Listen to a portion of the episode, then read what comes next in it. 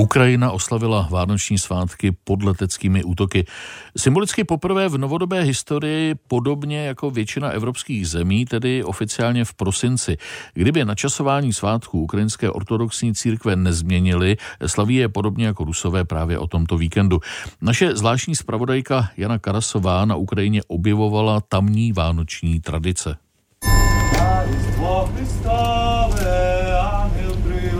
Potemnělém sále ve sklepě nedaleko Puškinova divadla v centru východu ukrajinského Charkova sedí před pódiem rodiny s dětmi, další lidi se opírají o zdi podél sálu. Je večer 24. prosince a do historie ukrajinských vánočních písní nezasvěcuje jedna ze solistek, Ksenia Pidoprihorová все ж об'єднані тематично. У нас є до кожного зимового свята свої окремі пісні. Na Ukrajině známe asi 200 kolet, velmi různorodých písní. Ke každému svátku se vážou nějaké koledy. Na Vánoce se zpívají koliatky. jsou o narození Ježíše Krista a vypráví biblický příběh. Na Nový rok se zpívají štědrivky. Koledníci s nimi chodí po jednotlivých hospodářstvích a objevují, jak je tam dobrý hospodář. A třetí svátek je křest páně. Na ten zpívají Jordánky. Ale v nich zpívají pro vodu. Datum Vánoc ukrajinské ortodoxní církve a následně oficiálně i úřady posunuli, aby se co nejvíce odstřihli od ruského pravoslaví Ruska samotného. Některé rodiny si dárky dávají už na svatého Mikuláše, jiné až na Nový rok. K Vánocům podle novinářky Julie Tkačukové patří spíše jiné tradice. Na stůl v předvečer Vánoc patří 12 pokrmů.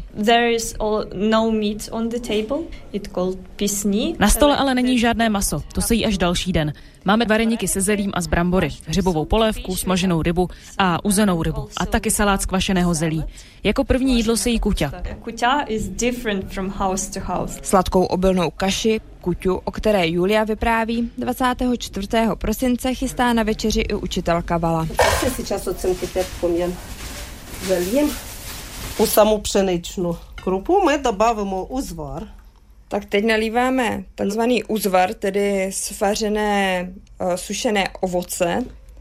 Так, потім ми додаємо сюди мак. І сюди ми додаємо ще родзинки. Розинки. Волоський горіх. Ми зараз додаємо мед. Так jdeme ochutnat. А ось саму зварю. Je to sladké. Když druhý den mířím do chrámu, ve kterém vánoční bohoslužbu slouží řecko-katolický biskup Ihor Isičenko, letecký poplav v Charkově trvá už od rána. Kostel je přesto zaplněný lidmi i zpěvem kolet. Do chrámu vchází skupinka dospělých a dětí v převlecích andělů, pastýřů, betlémské hvězdy nebo taky krále Heroda a smrti.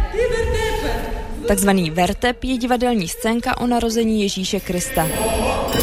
Tradiční koledování má v době války často ještě jednu funkci. Koledníci vybírají peníze pro vojáky.